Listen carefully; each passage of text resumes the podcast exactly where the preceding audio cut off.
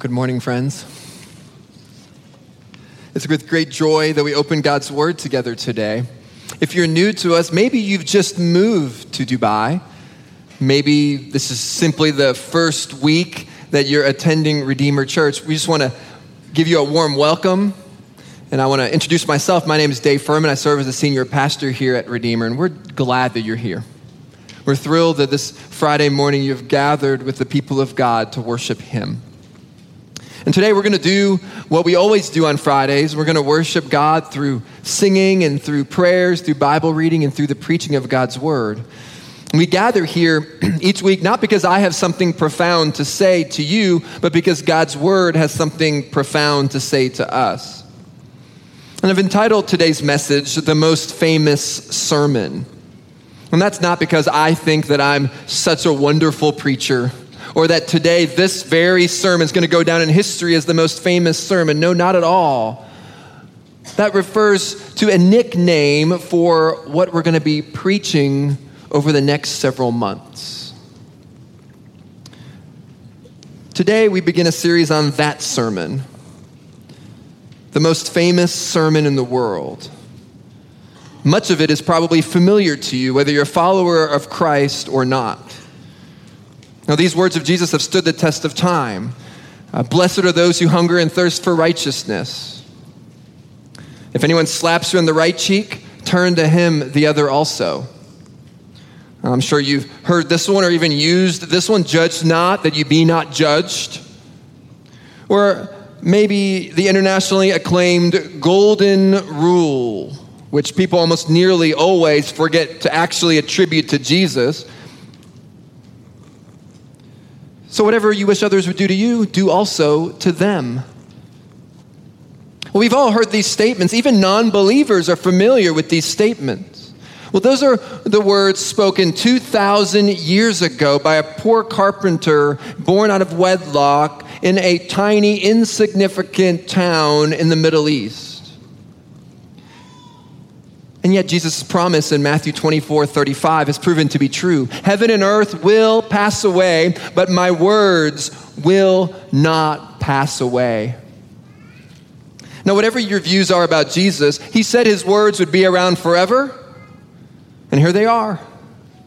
This very weekend, all throughout the world, from the outermost parts of the world, from the east to the west, his words will be proclaimed in pulpits and in churches everywhere.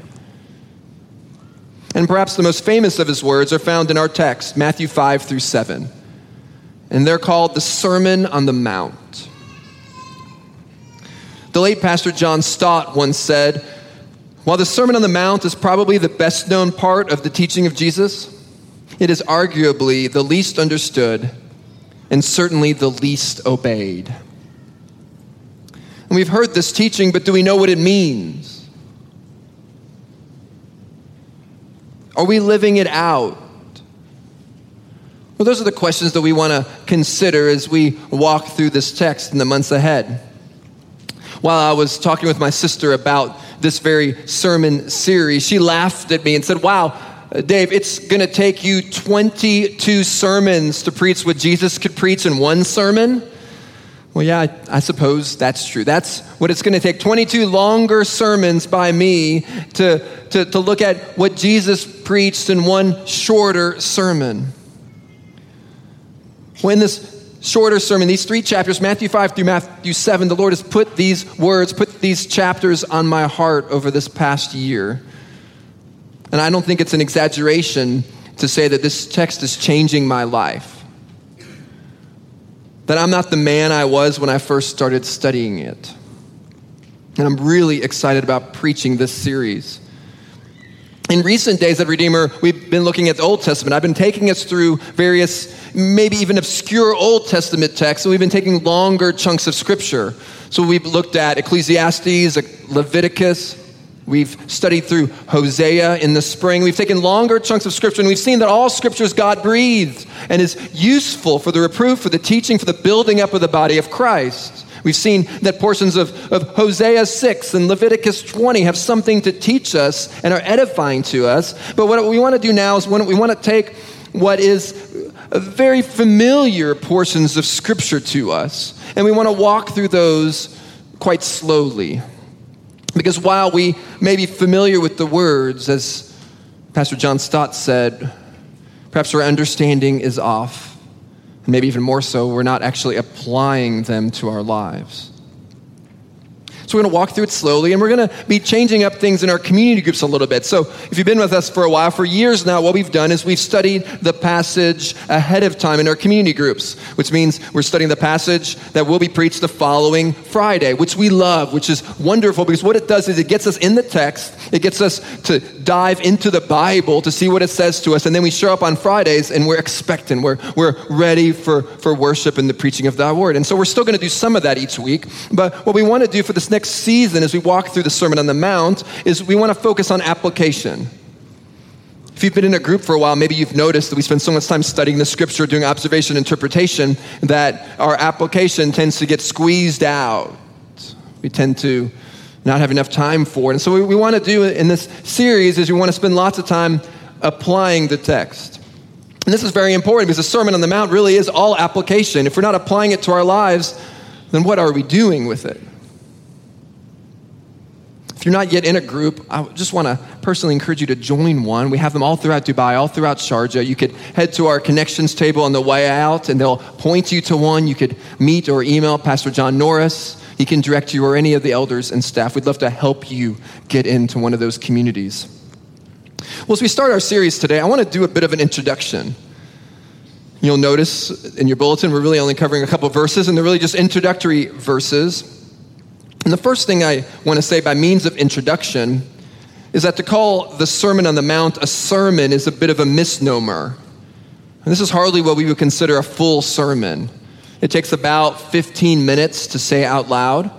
And it's highly unlikely Jesus withdrew to the mountains. His disciples gathered around. The crowds started following him. And Jesus preached for a mere 15 minutes and then said, Okay, guys, I hope you had a, a great time today. Go in peace. I don't think that's all that, that happened. Uh, it's certainly not all that happened. Well, some say that these chapters are a collection of things Jesus taught in his ministry. But I think there's a strong argument for all this taking place in one sitting, though as part of a larger sermon. Directly after the sermon, the end of Matthew chapter 7, verse 28 says that when Jesus finished these teachings, the crowds were astonished at his teaching. So the crowds were, were there. It seems to have been some flow that the teachings ended up finishing at some point. And so it seems best to understand these chapters as part of one teaching session even if they are a condensed report of a larger session. An even greater debate than this is how the sermon should be interpreted. How should we interpret these words of Jesus? One theologian says that there have been actually 36 different interpretations that have been put forward. And so, what I want to do the rest of the time today is I actually want to walk through each of these 36 different interpretations with you one by one. No, I'm not actually going to do that. Some of you thought this was going to be the most famous sermon in the world because it would be the first 36 point sermon in the world.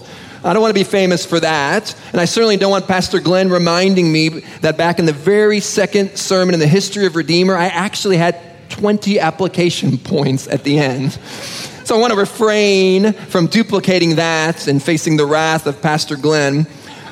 But I do want to show us some of the misunderstandings that people have had in interpreting the Sermon on the Mount over the years. So, just a few of them. Number one is applying Matthew 5 through 7 as merely guidelines for salvation. As in, if you do these things, you'll be saved. But we know from the rest of Matthew, we know from the rest of the Bible that we can't save ourselves, that only Jesus can save us. These are exhortations not how to be saved, but they are serious. So we don't minimize them. They don't save us, but saved people will live these out. These are commands we need to obey, and so we need to feel the, the, the weight and the, the gravity and the seriousness of them.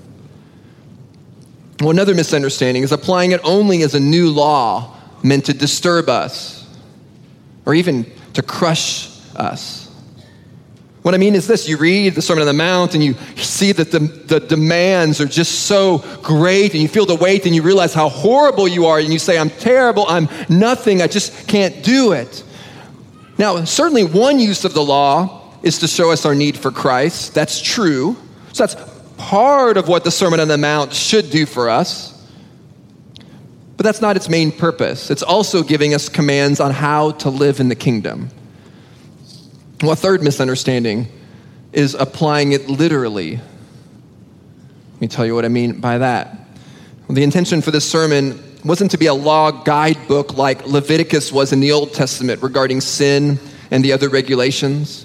You might remember if you were with us in Leviticus, it gave you exact point by point things to do if you had sinned a certain way or if you had come into contact with an unclean body. You had very specific guidelines that you had to follow one by one. Well, if you do that with the Sermon on the Mount, as some have claimed, then when it says turn the other cheek, it means you can't fight in the military. It means you must be a pacifist. It's interpreted when Jesus says you can't take an oath. That means, oh, well, I can't hold public office as a Christian. Well, the problem with this is to take something seriously doesn't mean you have to take it literally when this genre doesn't dictate it. We'll see at times that Jesus is speaking in extremes to make a point. Well, fourth misunderstanding is applying it only to the future, as if to say the Sermon on the Mount is only uh, guidelines for life sometime in the future after Jesus comes back. Now, regardless of your views on the end times, this doesn't make sense because the sermon speaks about people hurting, being stolen from. It speaks of enemies, persecution, divorce. Those don't seem like things that happen in an, in an idealized state with Jesus. There's also imperatives in the sermon that are in the present tense go, rejoice, give. Well, and a final misunderstanding is applying these only as rules for a better society. That, hey, if you do these things and follow the Sermon on the Mount, the world will be a better place. Now, of course, that's true. If the whole world followed what the Sermon on the Mount says, certainly the world would be a better place. But that's not all that Jesus is doing here.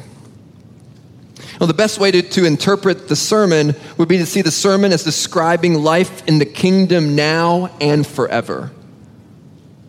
Now and later.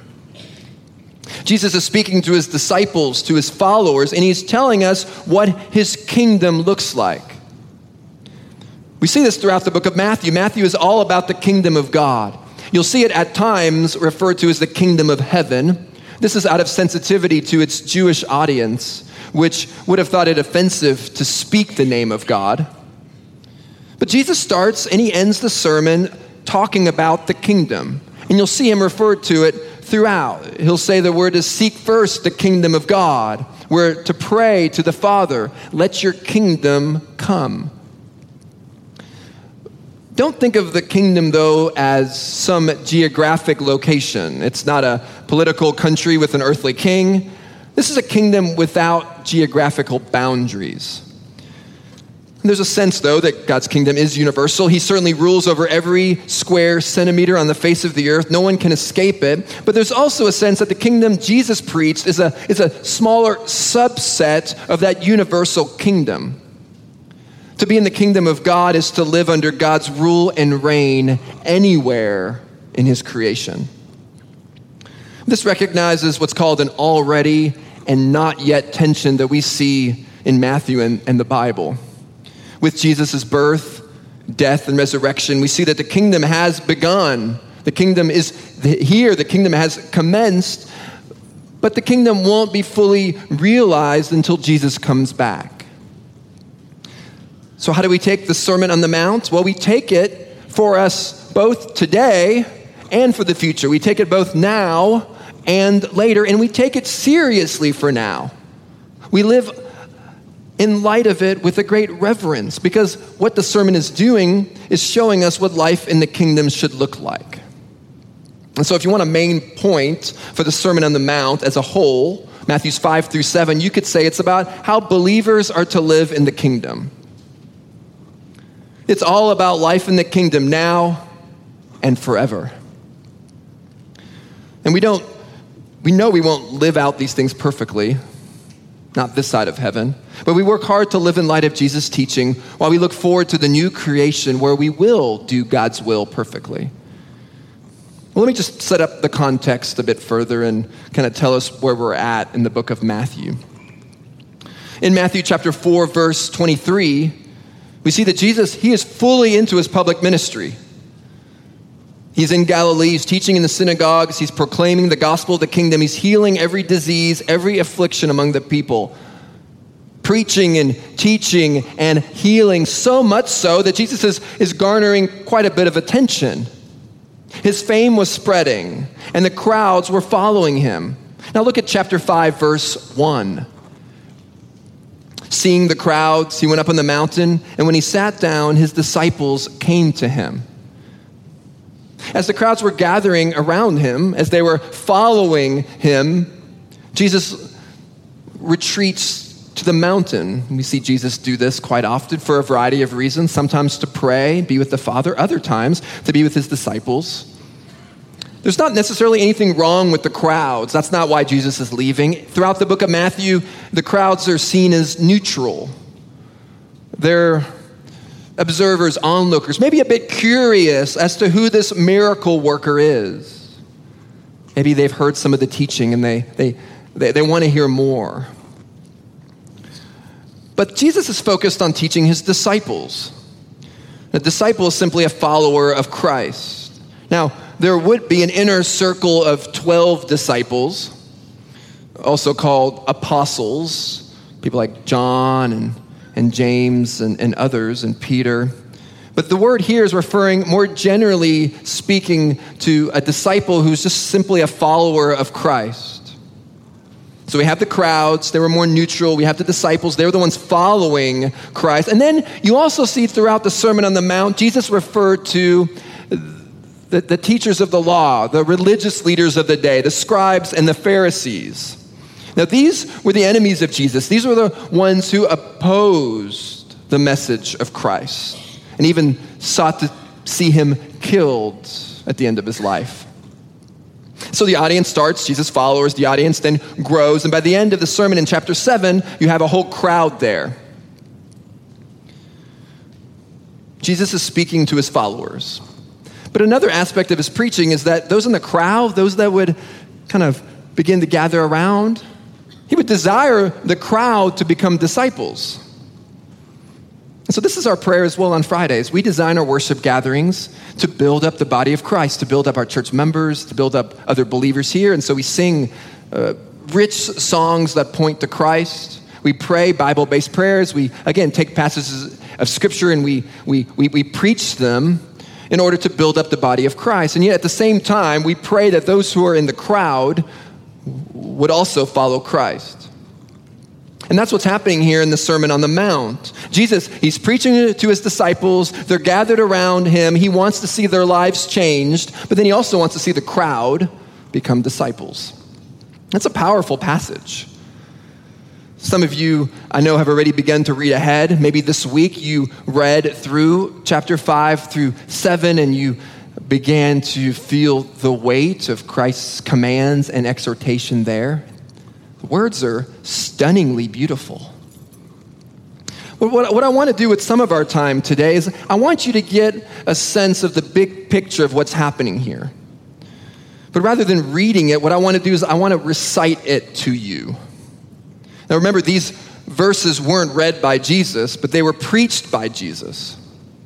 And so, by God's grace, what I want to do is I want to preach through Matthew 5, verse 3 on until the end of Matthew chapter 7.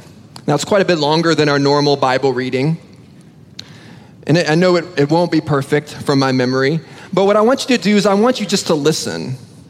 I don't want you to follow along in your Bible. I want you to keep those closed because I want you to feel the same effect that the hearers in Jesus' day felt when they were simply sitting and listening uh, to Jesus proclaim these words.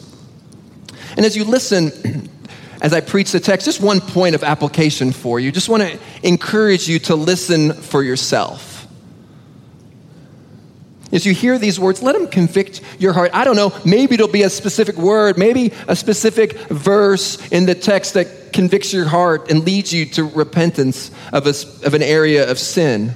Or maybe it's one of the metaphors that Jesus uses that grips your heart. I don't know what it will be, but listen for yourself. I know it's tempting sometimes in sermons, and it'll be tempting in the Sermon on the Mount to maybe listen for the person sitting next to you. You know, this is what we call elbow church where you hear something that you are really glad the person next to you is hearing, and so you give them a little, little nudge of the elbow just to make sure that they're hearing it. Or maybe you're not quite as subtle and you clear your throat at the exact point just to make sure the person next to you is awake. Let's leave our elbows to ourselves today. Let's not clear our throats unless we really need to. Let's let the words impact our hearts. Let it pierce and melt our hearts and draw us to repentance. Well, again, you'll see the context, verses 1 and 2. Seeing the crowds, he went up on the mountain, and when Jesus sat down, his disciples came to him, and he opened his mouth and he taught them, saying, that's the, the introduction to the sermon. And now, here are Jesus' words from Matthew 5 through 7. Here's the words of the Sermon on the Mount. These are the words of Jesus.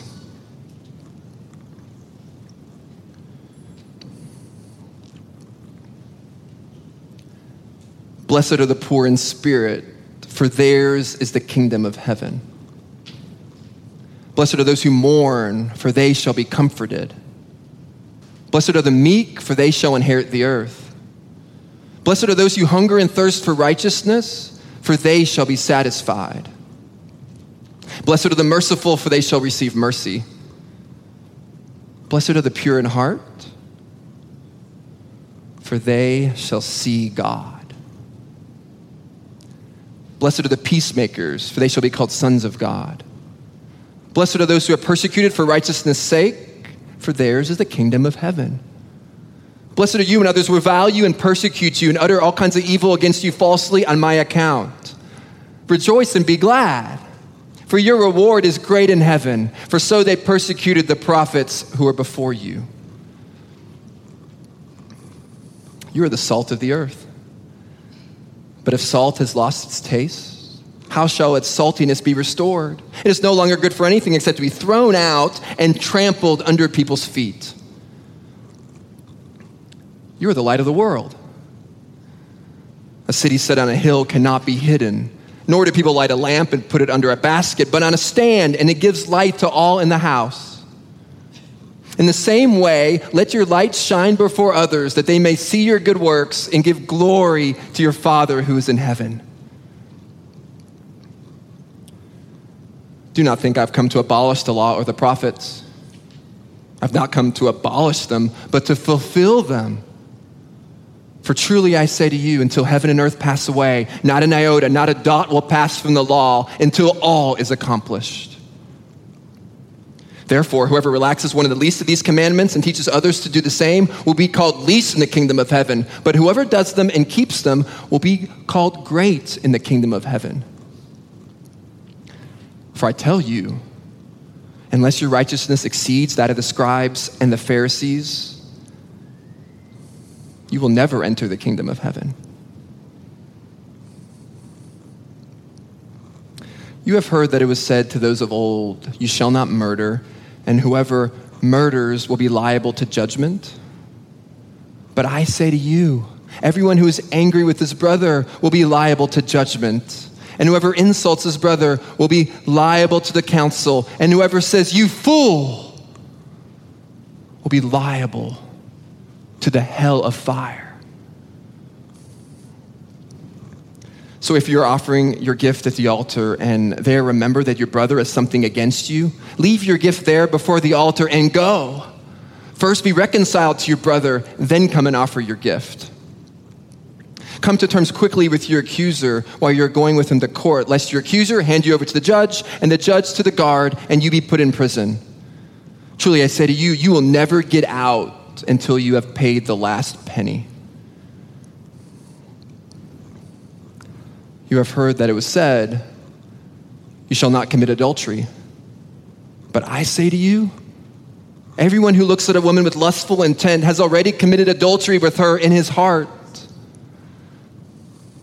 If your right eye causes you to sin, tear it out, throw it away. For it is better that you lose one of your members than that your whole body go into hell. If your right hand causes you to sin, cut it off, throw it away. For it is better that you lose one of your members than that your whole body go into hell. It was also said, Whoever divorces his wife, let him give her a certificate of divorce. But I say to you, everyone who divorces his wife, except on the ground of sexual immorality, makes her commit adultery. And whoever marries a divorced woman commits adultery. Well, again, you have heard that it was said to those of old, You shall not swear falsely, but shall perform to the Lord what you've sworn. But I say to you, do not take an oath at all either by heaven, for it is the throne of God, or by the earth, for it is his footstool, or by Jerusalem, for it is the city of the great king. And do not take an oath by your head, for you cannot make one hair white or black. Let what you say be simply yes or no. Anything more than this comes from evil. You have heard that it was said, an eye for an eye and a tooth for a tooth. But I say to you, do not resist the one who is evil.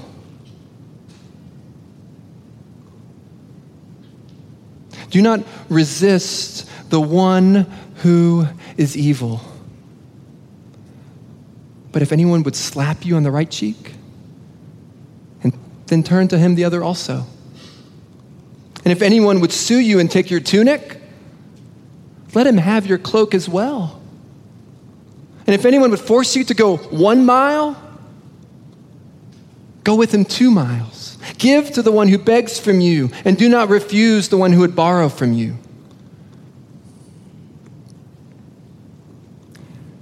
You have heard that it was said, You shall love your neighbor and hate your enemy. But I say to you, love your enemies and pray for those who persecute you, so that you may be sons of your Father who is in heaven. For he makes the sun rise on the evil and on the good, and sends rain on the just and on the unjust. For if you love those who love you, what reward do you have? Do not even the tax collectors do the same? And if you greet only your brothers, what more are you doing than others? Do not even the Gentiles do the same? You therefore must be perfect as your heavenly Father is perfect.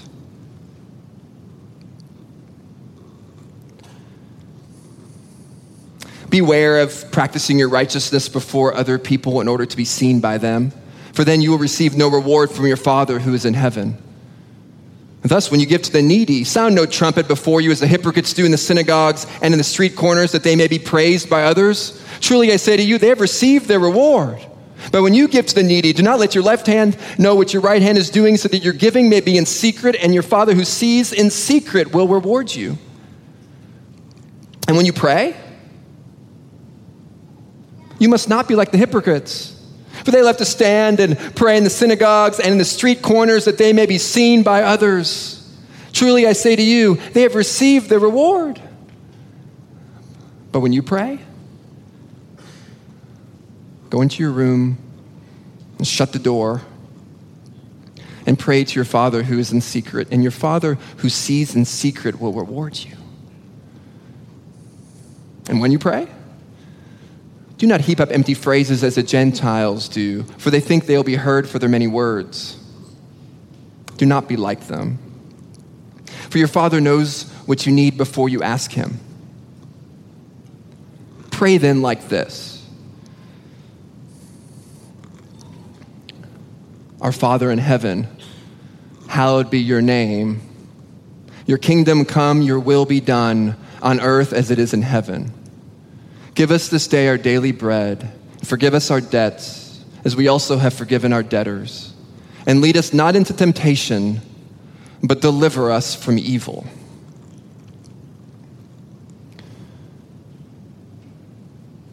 For if you forgive others their trespasses, then your heavenly Father will also forgive you. But if you do not forgive others their trespasses, then neither will your Father forgive your trespasses. And when you fast, do not look gloomy like the hypocrites who love to disfigure their faces that their fasting may be seen by others. Truly, I say to you, they have received their reward. But when you fast, anoint your head and wash your face, that your fasting may not be seen by others, but by your Father who is in secret, and your Father who sees in secret will reward you. Do not lay up for yourselves treasures on earth, where moth and rust destroy, and where thieves break in and steal. But lay up for yourselves treasures in heaven, where neither moth nor rust destroys, and where thieves do not break in and steal. For where your treasure is, there your heart will be also. The eye is the lamp of the body. So if your eye is healthy, your whole body will be full of light. But if your eye is bad, then your whole body will be full of darkness. If then the light in you is darkness, how great is the darkness? No one can serve two masters. Either he will hate the one and love the other, or he will be devoted to the one and despise the other. You cannot serve God and money. Therefore, Do not be anxious about your life, what you will eat or what you will drink, nor about the body, what you will put on. Is not life more than food and the body more than clothing? I mean, look at the birds of the air, how they grow. They neither sow or reap or gather into barns, and yet your heavenly Father feeds them. Are you not of more value than they? And which of you, by being anxious, can add a single hour to a span of life? And why are you anxious about clothing? Look at the lilies of the field, how they grow. They neither toil nor spin. And yet I tell you, even Solomon in all his glory was not arrayed like one of these. If God so clothes the grass of the field, which today is alive and tomorrow is thrown into the oven, will he not much more clothe you? Oh, you of little faith? Therefore, do not be anxious, saying, What shall we eat, or what shall we drink, or what shall we wear? For the Gentiles seek after all these things, and your heavenly Father knows you need them all. But seek first the kingdom of God and all these things will be added to you. Therefore, do not be anxious about tomorrow, for tomorrow will be anxious for itself. Sufficient for the day is its own trouble.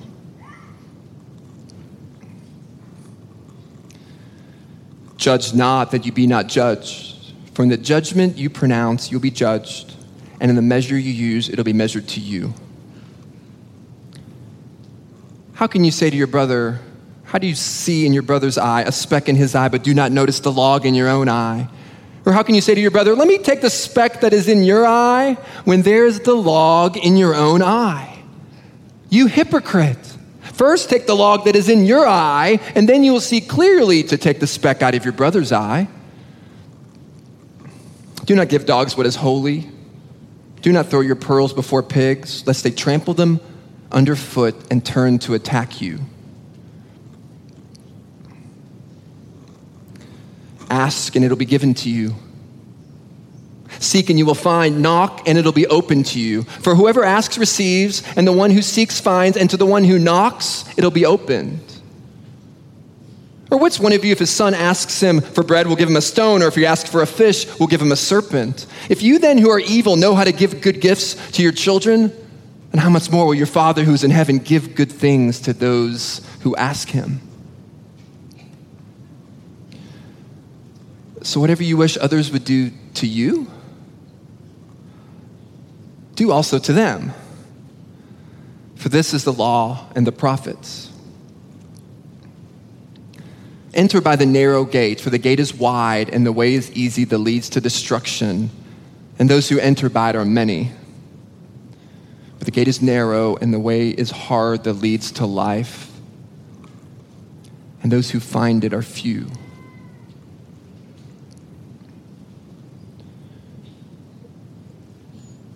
Beware of false prophets who come to you in sheep's clothing, but inwardly are ravenous wolves.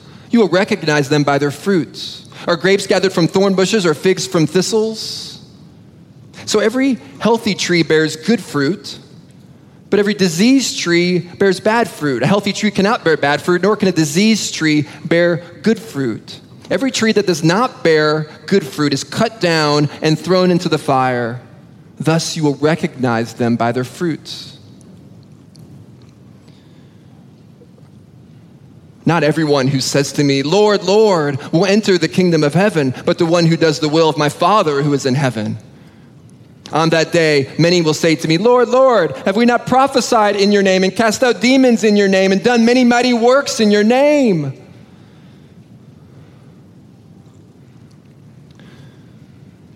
Then will I declare to them,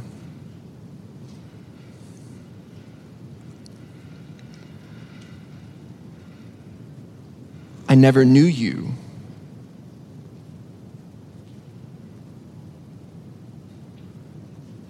Depart from me, you workers of lawlessness.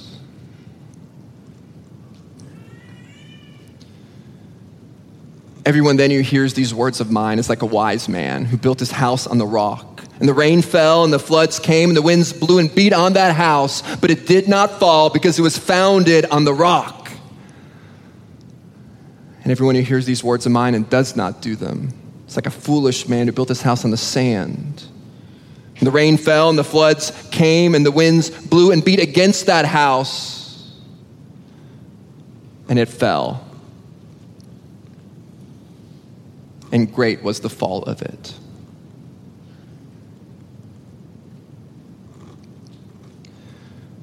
These are the words of the Lord.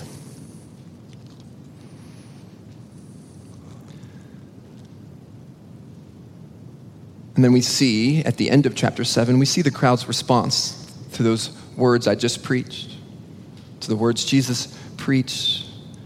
When Jesus had finished those sayings, the crowds were astonished at his teaching, for he was teaching them as one who had authority and not as their scribes. Oh, friends, these are amazing words. This is hallowed ground. In those days, Jesus' words left the crowds astonished. They were completely stunned. They were amazed. They were shocked because in that sermon that he preached, he turned their whole world upside down. Did you notice how countercultural that sermon was and is? It's jaw dropping. In the sermon, Jesus totally redefines honor. Remember, the entire culture at this time was an honor and shame culture. I mean, how would the sermon have been heard back then? Well, the society, they were supposed to fight for honor and fear shame. So the men, the leaders of the household, their goal was to bring a good name to their family, was to bring honor to the family, to despise shame, to fear shame, to fear and leave weakness. But Jesus, what he does is he completely transforms the fundamental value of their culture. He redefines what constitutes as honor and whose acknowledgement truly counts. There's a foregoing of public performance of spirituality, there's an emphasis on heart change before God.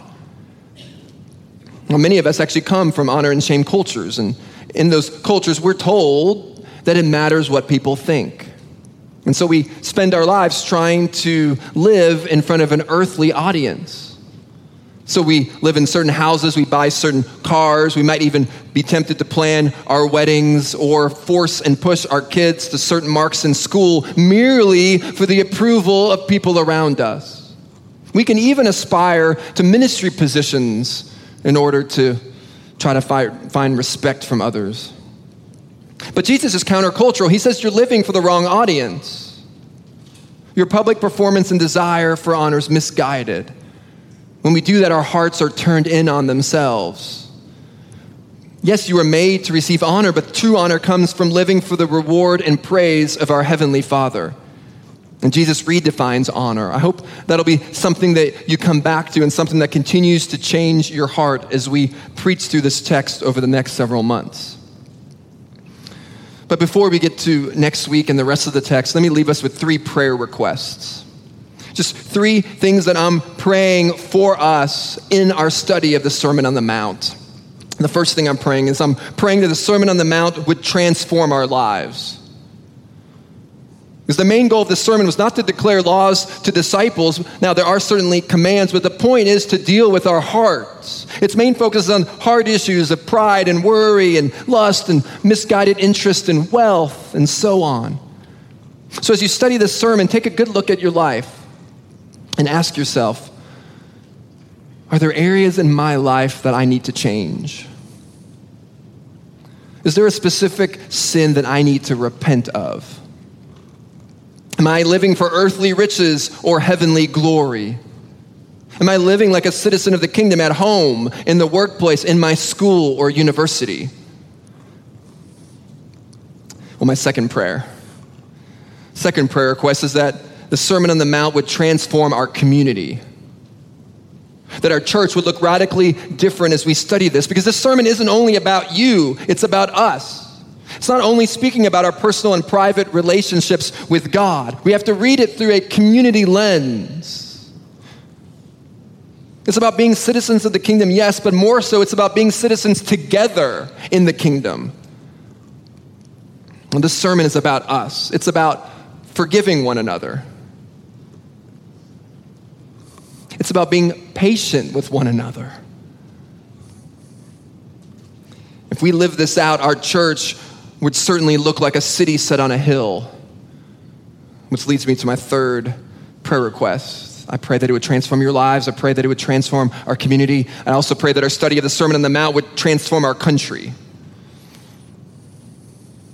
I pray that it would transform our country. Did you notice the missional emphasis of the sermon? There will be persecution. It's because our lives are to be countercultural. We're to be salt and light. We're to love our enemies and pray for those who persecute us. We're to forgive. We're to live lives that stun the world. That's what the sermon is about. We're to live as citizens of this kingdom in such a way that it'll draw the crowds to be disciples. And the sermon is not just about you, and the sermon is not just about us. You see a real missional emphasis throughout the sermon.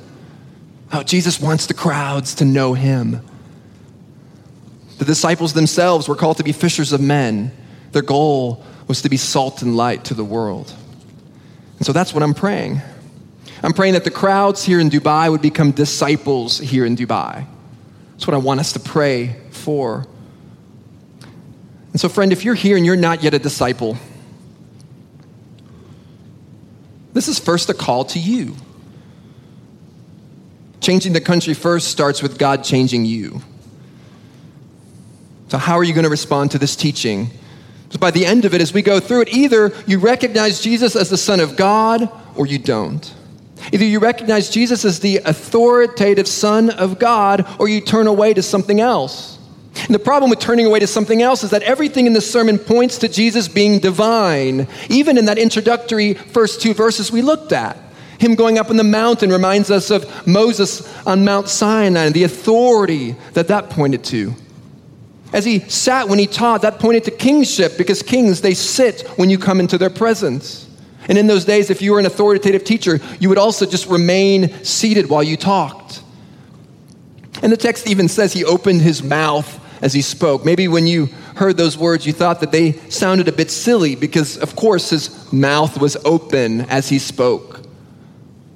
The point is, this man was saying something important, that he had authority. He'll say in chapter 5 that I'm not abolishing the law, but fulfilling it. The point is, this preaching has authority. And at the end of the sermon, the crowds, as we said, they were astonished at his teaching. The first reaction of the original hearers was, Wow, who is this teacher? So, friends, what is your reaction to this teacher. He's either the Son of God or he's not. He's either God in the flesh or he's not. And if you don't believe that he's God in the flesh, then none of these other words matter. My prayer for you is that if you're not yet a follower of Christ, that you would see him for what he really is, for who he truly is. Pray that you would see that without this king intervening for us, that we are dead in our sin, that our rebellion leads us in judgment And that's bad news. But the hope of this authoritative teacher, this one who is fully God and fully man, is that a Savior has come. And his name is Jesus. And he was born of a virgin. He faced the devil's temptation. He preached with authority. And he performed miracles over life and over death. And he marched to that cross to forgive his people for their sins. It's a countercultural gospel. Weakness is the way. To be big is to be small. To be the champion is to be humble. To be victorious is to give up your own rights. And so Jesus, the true champion, went to the cross in humility. And we see that this one who went to the cross rose from the dead. And at the end of Matthew, his last words say that all authority over heaven and earth has been given to me. Jesus says those words the hero who dies is the one who has authority. It's completely backwards, not a story we would have ever written. Only one God would have written and done for us. So, friends, there are two gates. One is narrow, difficult, one is wide and easy. Which gate will you enter? There are two kinds of fruit one that comes from a healthy tree and one from a diseased tree. Which fruit will you bear? Will you build your house on the solid rock? Or will you build it on sinking sand? Let's pray. You build it on sinking sand? Let's pray. Oh, Father, may. Oh, Father, may the Sermon on the Mount transform our lives. Would it alter our hearts, our community, and our country? Oh, would the dead be raised to life? And would our community here at Redeemer, would it be a city set on a hill? Would we be salt and light to the nations? Oh, would we pursue Jesus and his kingdom with fervor and great expectancy? Oh, we pray this in the mighty name of Jesus. Amen.